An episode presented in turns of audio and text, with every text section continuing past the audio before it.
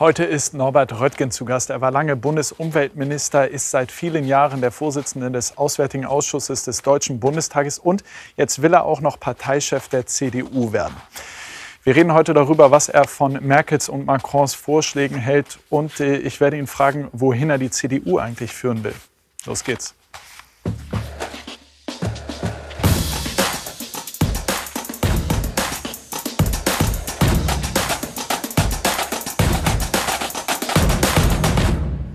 Herzlich willkommen zu Klamroths Konter. Herzlich willkommen, Herr Röttgen. Vielen Dank. In Ihrer äh, Twitter-Bio steht als erstes Kandidat für den äh, Vorsitz der CDU und dann erst Vorsitzender des Auswärtigen Ausschusses. Prioritäten sind im Moment klar, oder? Ja, Zukunft hat Priorität, aber die Gegenwart ist nicht unwichtig. Ja, ähm, die wichtigen Entscheidungen treffen in der Corona-Krise gerade andere. Ähm, macht Sie das fuchsig, da nicht mitentscheiden zu können, so ein bisschen nur an der Seitenlinie zu stehen? Nein, so ist es einfach. Äh, diese äh, Krise erfordert exekutives Handeln äh, im Land und im Bund. Das ist auch notwendig, auch ein bisschen Legislatives, aber ich bin da nicht, vor allen Dingen als Außenpolitiker, vor allen Dingen gefragt. Außenpolitische Folgerungen und Fragen werden sich ergeben, aber in den ersten zwei Monaten war das schlicht nicht der Fall.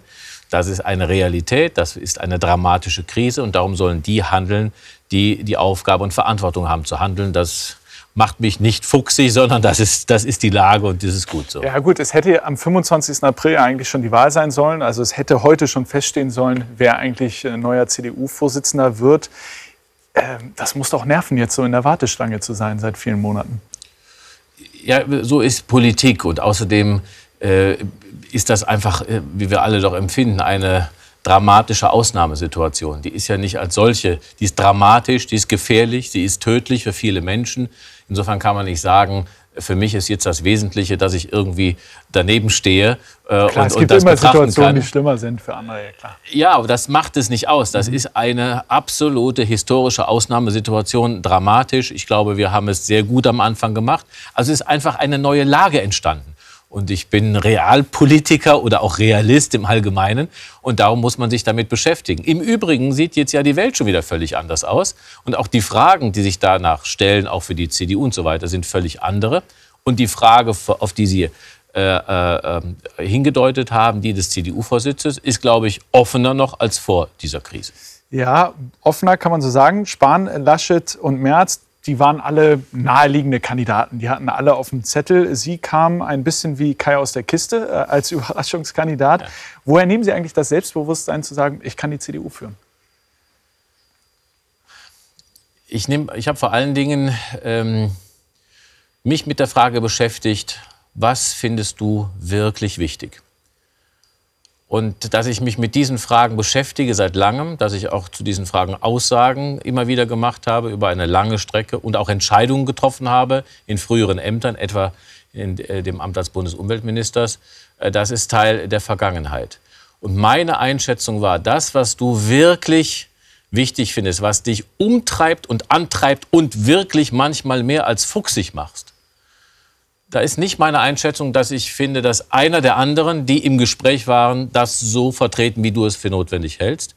Und dann muss man eben am Ende zu der Entscheidung kommen, wenn es so wichtig ist, dann musst du selber dafür einstehen. Das war eher mein Prozess und ist mein Prozess immer noch, ja. mein Ergebnis. Vor Corona waren Sie der interessante Außenseiter, lagen in Umfragen teilweise sogar äh, vor Laschet und Spahn. Jetzt äh, ist die Situation natürlich schwieriger geworden. Äh, Sie sinken in den Umfragen ab. Ähm, Gibt es zwischendurch Momente, wo Sie sagen, es macht eigentlich gar keinen Sinn mehr, jetzt anzutreten, weil die Corona-Krise wird ja auch noch andauern und mhm. äh, das Heft des Handelns haben andere immer noch in der Hand? Aus zwei Gründen nein. Denn das erste, von dem ich äh, das erste ist das, das, wovon ich gerade gesprochen habe, nämlich worum geht es? Was ist meine Idee von der CDU? Was ist meine Analyse der Gefahren für das Land, übrigens auch für den Zusammenhalt Europas? Das ist alles eher noch dramatischer geworden, weil sozusagen durch die Krise in einen Zeitbeschleuniger reingesteckt worden. Also das wird eher bekräftigt und äh, entschieden.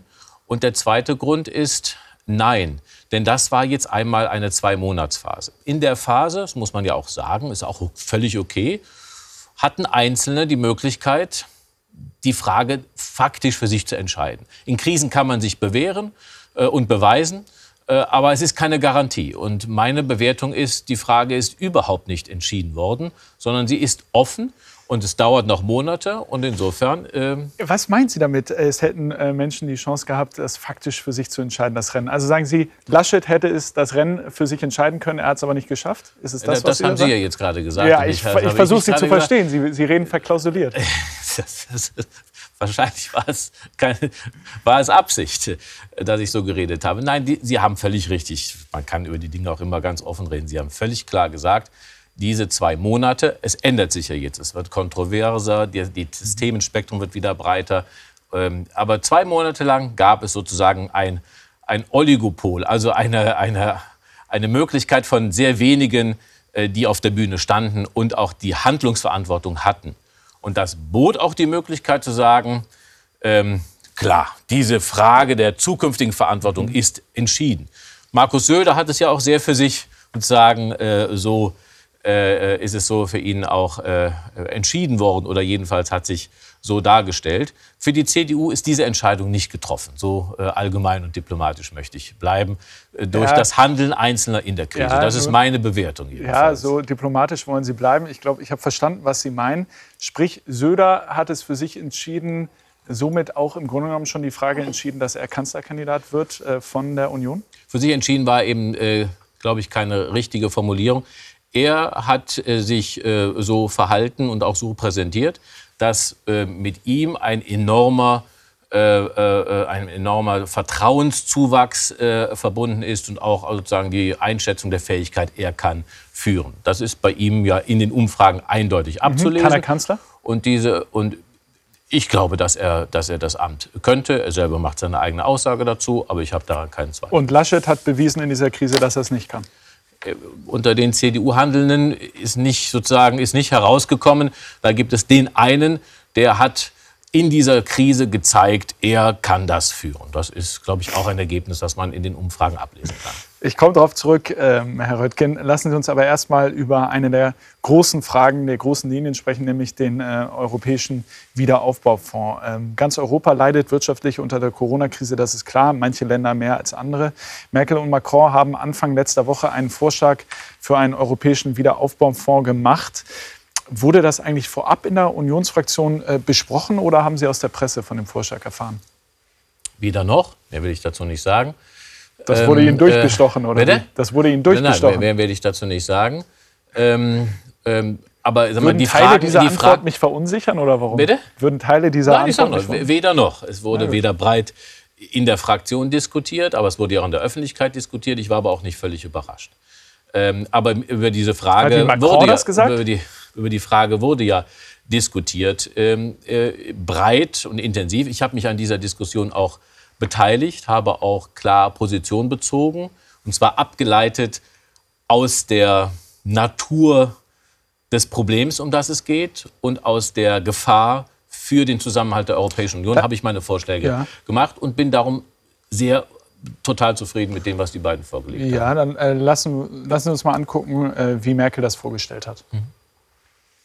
Wir haben heute darüber beraten, wie wir einen deutsch-französischen Beitrag leisten können zur Bewältigung dieser Krise der Pandemie, die, darüber sind wir uns einig, die schwerste Krise ist, der die Europäische Union ausgesetzt war in ihrer Geschichte. Und deshalb muss der Recovery Fund einen Beitrag dazu leisten, dass alle Staaten in Europa entsprechend reagieren können und das erfordert eine außergewöhnliche, einmalige Kraftanstrengung, zu der Deutschland und Frankreich bereit sind. Das hat lange gedauert, bis Merkel diesen Schritt gemacht hat. Stand sie jetzt wieder zu lange auf dem Sprungbrett, äh, bis sie sich getraut hat? Nein, ich, also ich meine, wenn man mal noch mal sich vor Augen führt, welche Worte sie gewählt hat, die schwerste Krise der EU in ihrer Geschichte, ich stimme zu, aber es ist ein Wort, äh, außergewöhnliche äh, dramatische Maßnahmen, sie hat ein anderes Wort als dramatisch verwendet, das will auch ein bisschen überlegt sein. Und so lange war naja, es dann auch vor nicht. Vor zwei Monaten haben schon italienische Politiker in deutschen Zeitungen Annoncen geschaltet und so oder einen ähnlichen ja. Schritt gefordert. Und Merkel Nein. blockt das ab. Und zwei Monate später erst traut sie sich dann zusammen mit Macron so einen Schritt. Also ich will das ja nicht ähm, nachtreten. Ähm, Aber diese Zeitungsanzeigen waren ein klarer Fehler.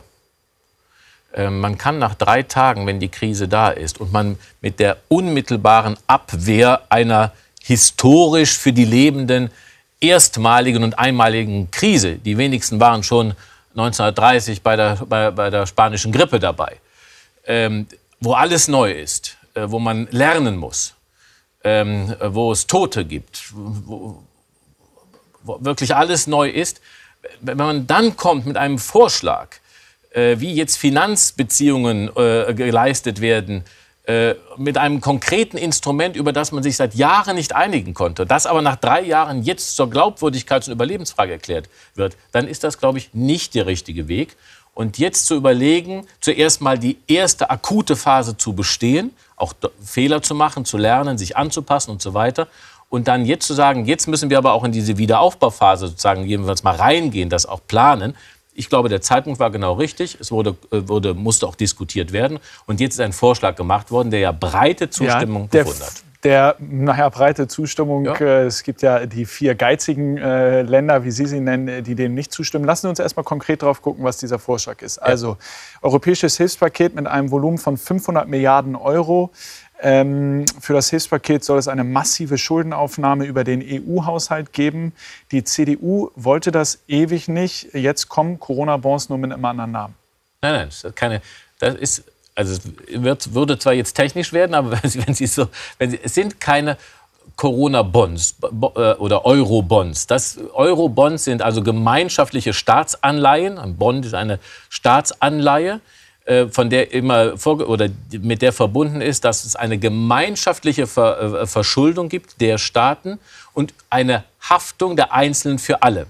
Gemeinschaftliche Haftung, gemeinschaftliche Verschuldung. Ja, aber daran, Herr Röttgen, verstehe ich nicht, wenn äh, Vergemeinschaftung der Haftung nicht gewollt ist. Ja.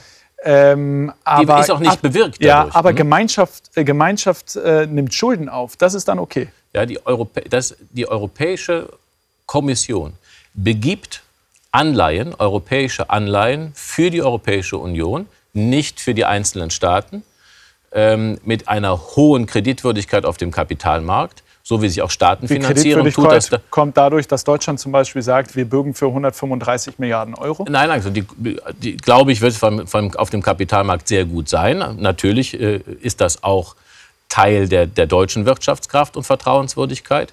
Und die Rückzahlung ist auf eine lange Frist äh, einkalkuliert. Das ist noch offen, sagen wir mal 20 Jahre. Und die Haftung und die Rückzahlungsbeteiligung richtet sich danach, wie die Staaten auch im Übrigen ihre Beiträge leisten für den EU-Haushalt. Darum ist da keine gemeinsame Haftung. Wir sprechen ja auch nicht von gemeinsamer Haftung, wenn naja, wir gemeinsam den EU-Haushalt finanzieren. Deutschland haftet für 135 Milliarden Euro bei diesem Vorschlag. Und das heißt, wenn es schlecht läuft, haftet Deutschland für das Geld, was Brüssel an Rom zum Beispiel gegeben hat. Nein, auch das ist nicht der Fall, dass einfach äh, Brüssel an äh, Rom Geld gibt in den Haushalt. Darum ist es nämlich ein guter Kompromiss, sondern es ist definiert worden in dieser außergewöhnlichen Lage, in der manche Staaten wirtschaftlich ganz anders und härter getroffen sind als andere Staaten, äh, die aus alleiniger Kraft dort nicht rauskommen die kriegen jetzt nicht einfach Geld, sondern mit denen werden bestimmte Projekte vereinbart, die dem Strukturwandel und der Reform dieser Länder, dieser Sektoren, in denen die Investitionen stattfinden, äh, äh, verabredet werden. Und für diese Projekte, die definiert sind, die in ihrer Ausführung kontrolliert werden, gibt es dann europäisches Geld. Das dient dazu, dass wir nicht auseinanderfallen, dass wir nicht eine EU werden, die dann keine EU ja. bleibt, von den wohlhabenden Reichen Trotzdem und den anderen. Trotzdem klingt es für mich wie Wortklauberei, Herr Röttgen. Ähm, ja, aber wie es klingt, ist eine Sache. Was es ja. ist, ist die entscheidende Sache. Ja. Und Deutschland haftet mit dem Anteil, den wir am EU-Haushalt zu tragen haben. Also so wie üblich und immer. Aber ja. es ist eine besonders große Menge. Zugespitzt gesagt, Herr Röttgen, gibt Brüssel Geld an Rom und Deutschland haftet nein, dafür. Nein, das, Zugespitzt ist immer so nett formuliert. Wenn das zugespitzt so falsch ist, ist es mehr als zugespitzt. Bekommen auch, äh, bekommen auch strukturschwache Regionen in Deutschland, in Ost und West zum Beispiel Prinzipiell steht das, besteht das Sektoren und Regionen zu, die in besonderer Weise leiden. Da kommen auch deutsche Sektoren und Regionen in Frage. Das ist nicht auf bestimmte also können Länder. die sich auch auf das Geld bewerben? Die können sich auch auf dieses Geld bewerben. Das ist kein Programm für drei oder vier Länder. Aber die diese Länder wie Portugal, wie Spanien, wie Italien sind besonders Notleidende und darum geht es insbesondere in besonderer Weise. Das stimmt. Es geht darum, dass wir als Stärkere solidarisch uns zeigen mit den Schwächeren. Das ist genau das Prinzip und das will ich auch betonen und überhaupt gar nicht beschönigen, weil es Solidarität ist. Ja, äh, ich bin ja jetzt nicht der Einzige, der sagt, das ist Wortklauberei. Ähm, der Sebastian Kurz, den die CDU ja sonst immer so feiert, findet den äh, Vorschlag zumindest äh, skeptisch. Wir sagen klar Ja zu Corona-Soforthilfe. Aber was wir ablehnen, ist eine Schuldenunion durch die Hintertür. Das ist etwas, wo wir der Meinung sind, dass es Europa nicht gut täte. Das ist doch jetzt eine Schuldenunion durch die Hintertür. Ähm, er findet es nicht gut, andere finden es gut, aber es ist doch faktisch nun mal so. Wissen Sie, was nach meiner Einschätzung überhaupt nicht weiterhilft? Das ist die Wortklauberei. Es ist keine Schuldenunion. Jetzt sagt, es ist eine Schuldenunion durch die Hintertür. Was ist das eigentlich? Soll ich Ihnen sagen, was es ist? Es ist die Lösung eines Problems. Es ist ein Beitrag, und zwar ein substanzieller Beitrag, um ein wirkliches Problem zu lösen. Denn das, was äh, Herr Kurz nicht macht, ist zu sagen, wie lösen wir denn dieses Problem? Was ist das naja, Problem? Er sagt, es soll äh, nicht durch Zuschüsse, ähm, genau, die, sondern mehr Schulden, sondern aber mit Krediten. Es, ja, aber es gibt überhaupt eigentlich keinen seriösen Ökonomen quer durch Europa oder außerhalb international, der sagt, für Länder, die jetzt schon eine zu hohe Verschuldung haben, das ist insbesondere Italien, ist aber auch Spanien. Übrigens nach einer langen Phase der Austerität, der Sparsamkeit. Deren Problem ist, dass sie überschuldet sind, zu hohe Schulden haben. Denen anzubieten, ihr kriegt noch mal ein paar Schulden dazu, hilft denen gar nicht, Aber sondern darf ich jetzt das Problem. Darf ich jetzt eine Verständnisfrage, ja. Äh, Herr Röttgen, weil Italien, Spanien und so weiter, die müssen doch jetzt auch diese Schuldenaufnahme der EU-Kommission mitfinanzieren. Das heißt, sie müssen ihren Haushalt auch auflehnen, also auch trotzdem noch mal sich stärker verschulden. Äh, nur, dass sie es halt über 20 Jahre zurückzahlen Eben, können. Aber das könnte man doch in dem Vorschlag von Kurz auch sagen. Ihr kriegt Kredite, aber ihr habt einen langen Zeitraum, in dem ihr uns die zurückzahlt. Aber dann hätten Sie Kredite. Und dann würde die gesamtstaatliche Verschuldung dieser Länder weiter steigen. Aber das die steigt doch auch jetzt. Italien nein, sie steigt, doch, nein, sie steigt muss jetzt doch ihren Haushalt aufblähen, um die Schuldenaufnahme nein, der EU zu finanzieren. Nein, das ist das, was Sie eben immer als zugespitzt beschrieben haben, weil es sich um eine Staats, weil es sich um, an, um eine Anleihebegebung der Europäischen Union handelt. Finanziert durch die Mitgliedstaaten? Rückbezahlt über 20 mhm. Jahre durch die Mitgliedstaaten ja. äh, nach ihrem üblichen Schlüssel, äh, schlägt es sich eben nicht als zusätzliche Kreditaufnahme Italiens wieder und verschärft darum nicht die Probleme, die vor allen Dingen Italien auf dem Kapitalmarkt hat. Dieses Problem müssen wir lösen. Wir haben nämlich eine gemeinsame Währung, wir haben ein gemeinsames Europa. Äh, und nur Vorschläge oder nur Anmerkungen, die sagen, das wollen wir nicht, weil man damit irgendwie zu Hause besser rauskommt, ohne zu sagen, wie man ein Problem löst. Hat übrigens mit dem Problem gar nichts zu tun, sondern es dient dazu, dass diese vier, die ich die geizigen vier nenne, nicht ja, nur ich. Schweden, Österreich, Dänemark. Das sind die reichsten in der Europäischen Union. Gemessen am Kaufkraftbereinigten Pro-Kopf-Einkommen sind es die reichsten. Die blockieren doch jetzt diesen Vorschlag. Äh, kriegt Merkel das überhaupt durch?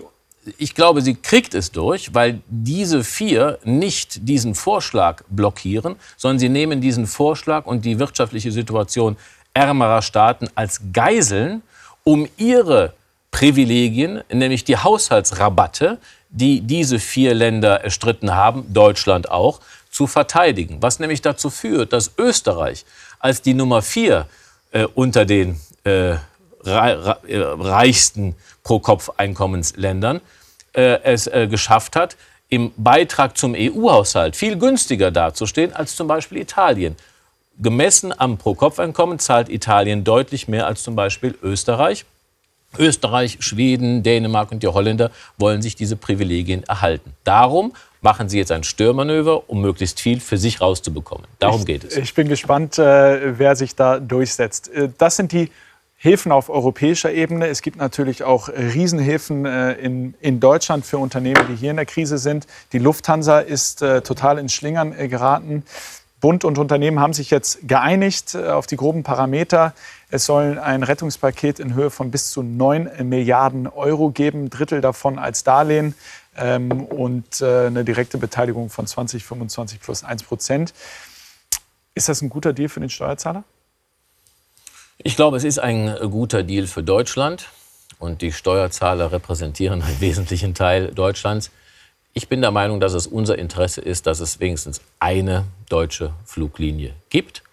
Und wenn das auch übrigens unverschuldet ähm, jetzt erstmal wirtschaftlich, wettbewerbsmäßig nicht mehr möglich ist. Da sozusagen ist ja 90 Prozent zusammengebrochen. Dann glaube ich, sollte nicht das Ergebnis sein, dass durch die Krise und unverschuldet Deutschland, ich rede nicht von dem Unternehmen, sondern unser Land, die einzige Fluglinie einbüßt. Wir sind Exportweltmeister, wir sind ein vernetztes Land und sollten jetzt keine neuen anderen Abhängigkeiten ja. dadurch eingehen, dass wir eine eigene Fluglinie nicht mehr haben. Und ja, darum finde ich es richtig. Aber 9 Milliarden Euro ist schon ein Happen Geld, vor allen Dingen auch Geld der SteuerzahlerInnen. Ähm, es gibt Haushälter im Bundestag, ähm, Sven Christian Kindler, der, der grünen haushaltspolitischer Sprecher, ähm, der sagt, wir haben da einen richtig schlechten äh, Deal gemacht. Was wir jetzt wissen, ist, dass der Staat 9 Milliarden Euro an äh, Geldern der Lufthansa geben soll, davon 3 Milliarden Euro über Kredite ähm, und 6 Milliarden Euro wohl als Zuschuss zum Eigenkapital. Und trotzdem soll er nur 20 bis maximal 25 Prozent plus 1 äh, Beteiligung bekommen. Das hat, heißt, und das bei einem Unternehmen, das nur 4 Milliarden Euro an der Börse wert ist. Das heißt, der Staat verkauft sie deutlich unter Wert. Kein privater Investor würde so ein schlechtes Geschäft abschließen. Das sieht nach einem miesen Deal für die Steuerzahler aus. Verkauft sich, äh, verkalkuliert sich der Bund da einfach und schießt Geld mhm. hinterher in ein Unternehmen, ja. was eigentlich gar nicht so viel wert ist? Ne, wir sind ja kein, der Bund ist ja nicht privater Investor und sagt, wie kann man jetzt äh, auch unter Krisenbedingungen günstig sich ein Unternehmen äh, unter den Nagel reißen, sondern der Bund sagt, wir tun das durch Kredite und Beteiligung, äh, was notwendig ist, damit das Unternehmen überlebt, ohne dass wir aus der Lufthansa ein Staatsunternehmen machen wollen. Also der Privatinvestor sagt, ich kaufe den Laden ja, dann gehört er auch mir. Der Bund sagt jetzt nicht, wir sind durch die Krise, ist der Staat der bessere Unternehmer geworden, sondern wir wollen Überlebenshilfe geben, aber nicht Unternehmer werden. Und Überlebenshilfe äh, und im Gegenzug ähm, soll die Lufthansa keine Dividenden und auch keine Boni äh, zahlen dürfen. Äh, können wir uns darauf verlassen, Bonuszahlungen an Manager werden da komplett ausgeschlossen? Ich kenne das Detail nicht, habe aber es genau auch so gehört und darum gehe ich davon aus, dass und man sich auf das, das richtig? Ja, natürlich ist es richtig. Wenn man massiv mit der Solidarität der Steuerzahler äh, etwas tut, äh, was ja im allgemeinen Interesse ist, dann können nicht einige wenige davon wirtschaftlich profitieren. Ja, ähm, Sie waren ja auch mal Umweltminister, Herr Röttgen. Ähm, hätten Sie es besser gefunden, wenn der Staat die Hilfe an klimapolitische Auflagen geknüpft hätte? Frankreich hat es ja vorgemacht. Nein, das, halt, das halte ich nicht, habe ich eben, eben auch gesagt, das halte ich nicht für richtig. Meine und unsere Auffassung ist, ähm, dass die Begründung für diese Beteiligung darin liegt, dass Deutschland als Land äh, über eine eigene Fluglinie äh, äh, verfügen sollte. Ich bin, wir sind zweitens der Meinung in der Union, dass wir dadurch nicht Unternehmer werden sollten. Wenn der Staat der Auffassung ist, dass äh, Unternehmen, Fluglinien oder sonst was bestimmte Auflagen einhalten, dann sollen wir Regelungen machen, Gesetze machen, Verordnungen machen, aber nicht als Unternehmer jetzt in äh, die Lufthansa hinein funken. Wir sollen Bedingungen setzen, formulieren, aber nicht im Wege des Unternehmer, der unternehmerischen Beteiligung. Das ist falsch und ich glaube übrigens, dass die staatlich mehr oder weniger geführten europäischen Fluglinien keine guten Beispiele sind. Ja, ich finde das interessant, Herr Röttgen. Ähm, Sie sind dafür, dass Bonuszahlungen an Manager äh, nicht mehr gehen. Das ist ganz klar ein Fall, wo der Staat sagt, wir machen euch Auflagen, wir greifen in euer unternehmerisches Handeln ein. Ähm, bei der Umwelt wollen Sie das aber nicht. Ja, weil, weil die, die Umweltbedingungen müssen nach meiner Einschätzung allgemein äh, im Bundestag, in den Parlamenten gesetzt werden, von den Regierungen vollzogen werden. Das äh, ist auch eine Frage der demokratischen Legitimation. Da will ich nicht, dass irgendwelche Aktionäre im Aufsichtsrat der Lufthansa jetzt auf einmal die Umweltpolitik und Klimapolitik der Lufthansa machen, sondern ich bin dafür, dass wir deutsche und europäische Klimapolitik machen. Sie finden, also, Sie finden also, nicht, dass, Sie finden also nicht, dass die Lufthansa selber äh, sich umweltpolitische Ziele setzen sollte? Oder verstehe Nein, ich Sie bin? Ich, absolut, ich bin dafür. Das, alles andere wäre unrealistisch. Die Lufthansa wird sich halten äh, an den gesetzlichen Rahmen, was Klima- und Umweltpolitik anbelangt. Und in diesem Rahmen wird sie versuchen, wettbewerbsfähig und erfolgreich zu sein. Und wir sind dafür zuständig, als Politik diesen Rahmen zu setzen. Wenn wir meinen, wir brauchen strengere Klimavorgaben für den Luftverkehr, dann soll der Staat, die Parlamente, die setzen in der Öffentlichkeit mit Mehrheit dafür bestimmen. Aber er soll, der Staat soll nicht Unternehmer werden und dann irgendwie die Rolle des Unternehmers und des regelsetzenden Staates miteinander vermischen. Das naja. trägt weder zur Transparenz bei, noch zur Effizienz bei und auch nicht zur Demokratie. Ja, Herr Kindler sieht das naturgemäß äh, anders.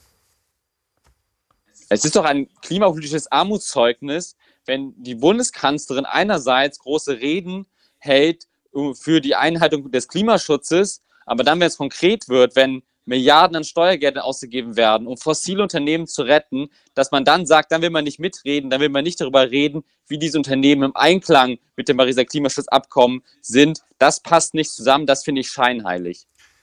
Es wäre doch ganz einfach gewesen zu sagen, der Staat gibt 9 Milliarden Euro, davon mhm. 6 Milliarden wahrscheinlich direkt, ähm, zu sagen, Leute, ihr macht noch Inlandsflüge, wo es bessere Zugverbindungen gibt. Damit ist jetzt zum Beispiel einfach mal Schluss. Also nochmal, ich halte das für falsch. Also man kann natürlich sagen, wir, wir wollen gar keine Fluglinie haben. Das kann man sagen. Weil Herr, bei Herrn Kindler äh, deutet sich das so an. Kann man sagen, Deutschland soll sozusagen äh, sich in Abhängigkeit äh, begeben, was den Flugverkehr anbelangt, äh, von, von anderen Staaten und ausländischen Fluglinien, halte ich für falsch. Darum ist die Intervention des Staates auch nur dadurch gerechtfertigt, dass wir sagen, es soll eine deutsche Fluglinie geben.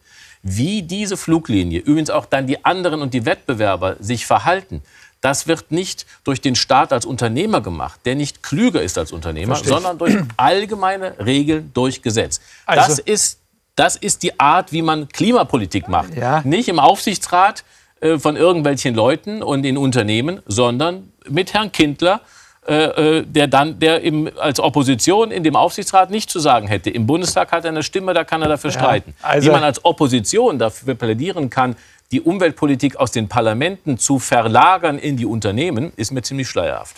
Ja, ich verstehe. Also ähm, Eingreifen des Staates bei Managerboni ist okay, in der Umwelt nicht. Ich, äh, nehme ich mit, Herr Röttgen.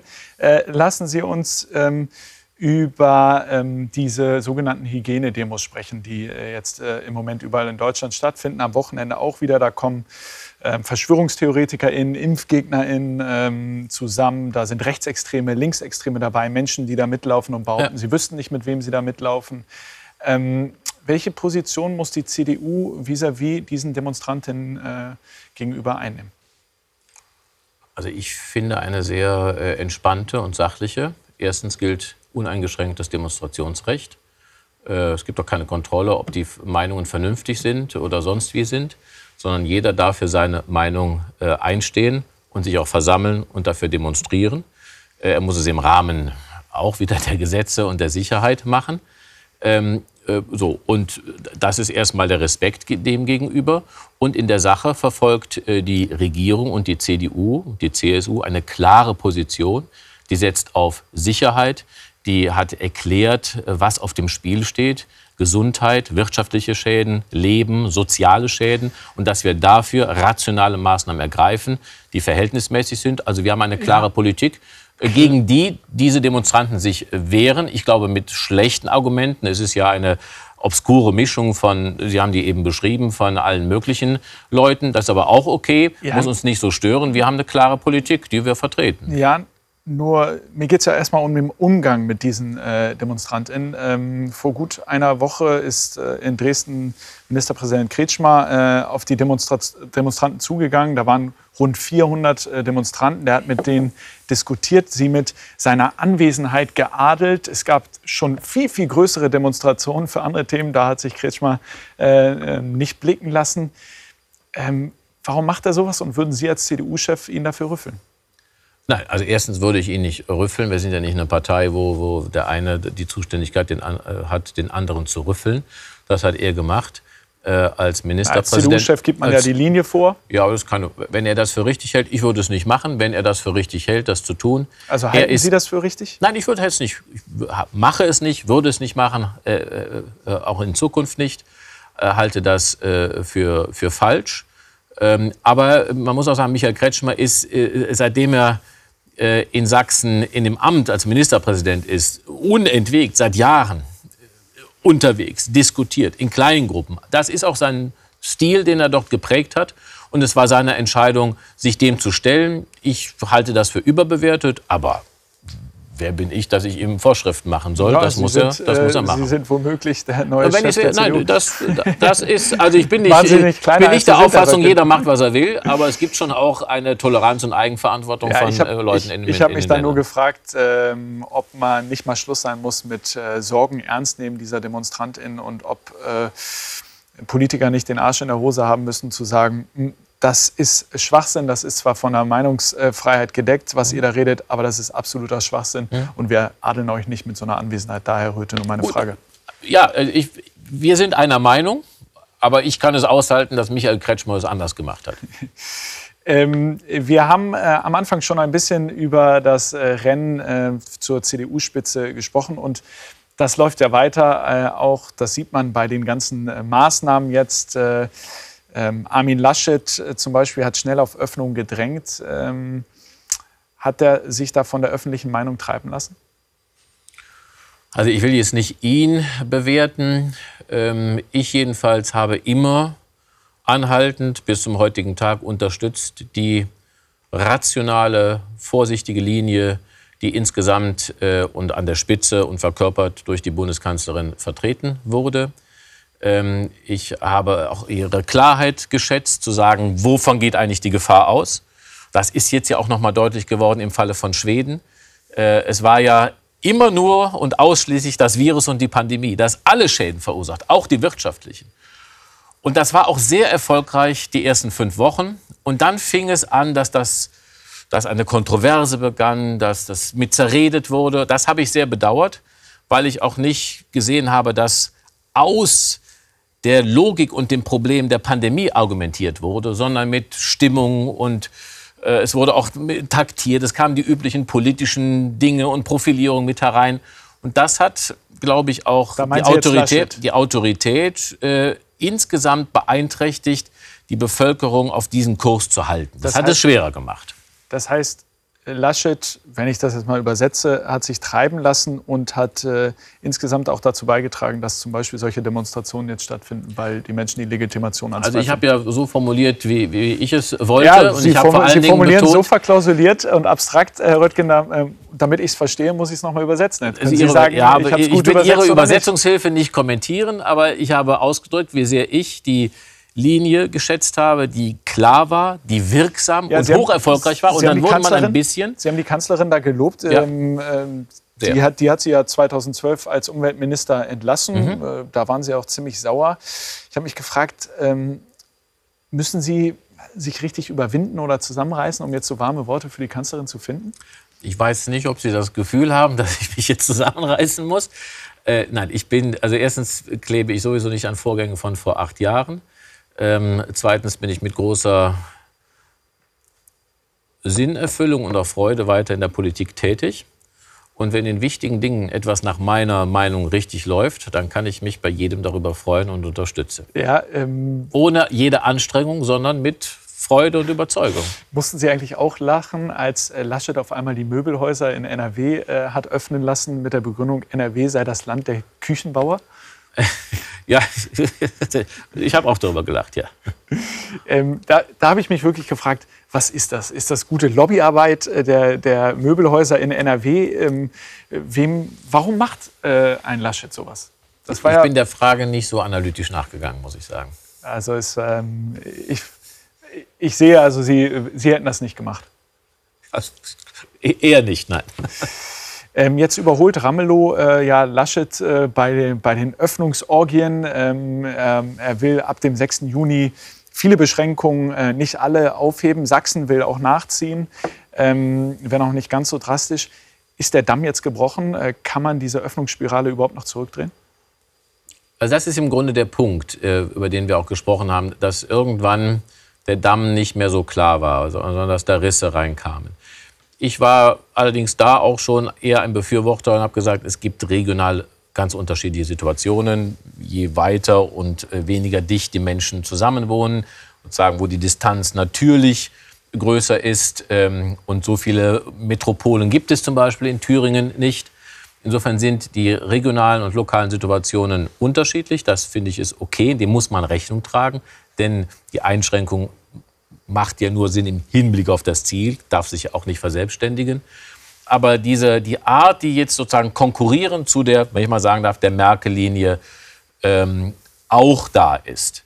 Ähm, da sind unterschiedliche politische Kräfte am Wirken, die sozusagen, da hat sich das Lockern verselbstständigt. Das hat sich abgelöst von dem tragenden Sinn, nämlich die Pandemie, das Virus unter Kontrolle zu bekommen, um am Ende die Schäden so klein wie möglich zu halten. Das hat sich jetzt politisiert, verselbstständigt und da gibt es auch so eine Art Wettbewerb, wer bietet mehr. Ähm, der geht jetzt über, wer bietet mehr bei dem, was man, dem, was man an Geld ausgibt. Das ist jetzt so eine neue Irrationalität, die halte ich noch für eine Minderheitserscheinung. Aber ich habe wirklich die Sorge, dass gerade die Verhaltensänderungen, die durch dieses Reden, Sprache, Reden, prägt, erzeugt Realitäten, verändert Verhalten, dass wir meine Sorge ist, dass man irgendwann dafür einen Preis bezahlen hat, wenn auch die Bedingungen wieder schlechter werden. Ich hoffe, dass das nicht der Fall ist. Ich hoffe, dass ich mit meiner Sorge falsch liege, aber es ist meine Sorge. Sie, das übertrieben wird. Ja, Sie schießen ja ganz gerne auch in den letzten Wochen gegen Laschet, äh, auch wenn Sie das. Sie machen das die ganze Zeit. Ja, auch wenn Sie das abstrakt machen. Wären Sie eigentlich gerne mit Laschet und Spahn im Trio angetreten? Ich wollte, äh, ich bin ja angetreten äh, aus, also im Wesentlichen aus einem Grund. Weil den haben Sie mir schon genannt. Den habe ich genannt. Das zweite, weil Sie auf das Trio oder Duo oder Quartett oder was auch immer an. Ich war der Meinung, dass die Versuche und das Bemühen, ah, wir, wir setzen uns mal zusammen und das muss man ja alles nicht so im Streit, heißt es dann. Also es sollte alles sozusagen hinter verschlossenen Türen beredet werden. Und die Lage der CDU auch wenn die Umfragen jetzt wieder gut sind, sie bleibt unter der Oberfläche Nochmal, zu ernst. Wären Sie gerne das, mit Laschet und Spahn und darum bin ich angetreten? dagegen, dass irgendwie alle sozusagen zusammenkommen. Nein, ich bin für einen Wettbewerb äh, äh, von, von Vorstellungen für die Zukunft und darum wäre ich nicht gerne im Trio oder Quartett angetreten. Ja, Sie haben auch schon mal in der Vergangenheit gesagt, Sie hätten es nicht abwegig gefunden, äh, zumindest ähm, wenn die gefragt hätten. Ähm, das heißt aber, Sie schließen es aus, äh, jetzt noch in den kommenden Wochen, wenn die beiden sagen, komm, wir haben eine außergewöhnliche äh, Situation. Äh, Norbert, wir machen das im Trio, schließen Sie aus. Ja, das äh, steht irgendwie gar nicht an. Und ich würde auch sagen, das ist nicht das Richtige. Ich schließe, ist nicht das Richtige, sondern was wir brauchen, ist Debatte, Wettbewerb um Zukunftsvorstellungen. Und die sollten nicht ertränkt werden in voreiliger Harmonie. Nach den Entscheidungen bin ich für Harmonie. Bis zur Entscheidung darf es Wettbewerb geben. Ja, Sie haben mal gesagt, am besten funktioniert es tatsächlich für alle, wenn Parteivorsitz und Kanzlerschaft in einer Hand liegen. Sie wollen also Kanzler werden. Das ist mit, dem, äh, mit der Kandidatur für dieses Amt immer verbunden aus dieser Erkenntnis, die Sie zitiert haben. Ja. Das heißt, äh, Sie werden es auch nicht zulassen, dass äh, Söder sich davor schiebt. Die eine Frage ist, was ist der Anspruch, der aus dem Amt des CDU-Vorsitzenden erfolgen muss? Den muss man haben, nach meiner Meinung, wenn man für das Amt kandidiert. Da kann man nicht sagen, ich werde nur Vorsitzender. Aber klar ist genauso, dass die beiden Parteien sich immer verständigen müssen, äh, wer der gemeinsame Kandidat wird. Ja, ähm, Ihr Kontrahent Merz will wegen der Corona-Krise alle staatlichen äh, Ausgaben auf den Prüfstand stellen, auch soziale Transferleistungen. Ähm, würden Sie Arbeitslosengeld 2 oder Wohngeld auf den Prüfstand stellen wegen Corona? Ich habe, mich, habe die Forderung weder erhoben noch mich ihr angeschlossen. Deswegen frage ich Sie jetzt. Und äh, sehen Sie mal, ist darum die erste Gelegenheit, dazu was zu sagen. Ähm, nein, ich halte das nicht für sinnvoll. Äh, wir, haben, wir, wir sind doch in einer außergewöhnlichen Situation, wo vielen vieles zugemutet wird. Wo wir erlebt haben, wir haben einen, einen starken Sozialstaat, ein stabiles Netz, Trotzdem wirkt sich das wirtschaftlich aus. Kurzarbeitergeld ist ja nicht 100 Prozent und so weiter. Manche haben ihren Arbeitsplatz verloren. Auch Arbeitslosengeld ist nicht 100 Prozent. Und, in, und der Bevölkerung wird viel zugemutet. Auch die Distanzierung äh, familiär, sozial, wirtschaftlich. Dass man jetzt irgendwie mit der Schrotflinte sagt, jetzt wird irgendwie alles in Frage gestellt, halte ich darum für falsch. Und völlig klar ist auch, es wird überhaupt auch nicht passieren es gibt ja auch nicht einen Vorschlag. Was, was wird denn vorgeschlagen, was wir jetzt streichen sollten? Stattdessen werden ja immer neue Vorschläge für Ausgaben gemacht. Na, er will es also, ja erstmal auf den Prüfstand stellen. Ja, aber was, was heißt das? Was prüfen wir jetzt als Kindergeld oder Arbeitslosengeld oder ALG 2 oder was, was prüfen wir denn jetzt alles? Warum, warum stellt also ich, ich kann mich der, der Forderung nicht anschließen und kann auch keinen Sinn in ihr entdecken. Ähm, Und ich habe eine Prognose, dass, dass es nicht Realität wird. Noch kurz zum Schluss. Äh, Sie haben äh, ganz frech in die Pressekonferenz äh, von Laschet und Spahn hineingetwittert. Die zweite Person in meinem Team wird eine Frau sein. Wer wird Ihre Generalsekretärin? Es wird jedenfalls eine geben. Sie wissen noch nicht, Ich wer? würde, na, wir haben jetzt, also wir haben eben davon gesprochen, dass wir, wir haben auch diesen ganzen Wahlkampf ausgesetzt in dieser Zeit und es ist jetzt nicht irgendwie die Zeit, einen Personenvorschlag zu machen. Aber ich bin der Auffassung, dass die CDU Verstehe ich. Das ein heißt, Frauen, äh, sich dem, Die den Frau frauenpolitischen Themen und den frauenpolitischen Themen zuwenden muss und auch Frauen an der Spitze äh, als Repräsentantinnen haben muss. die Frau weiß aber schon, dass sie es wird. Macht ja keinen Sinn, zur Hälfte darüber zu sprechen. Alles klar. Herr Röttgen, vielen Dank für das Gespräch. Ich danke Ihnen sehr. Das war Klamuts Konter. Wir sehen uns in zwei Wochen wieder, dann mit Robert Habeck. Bis dahin, tschüss.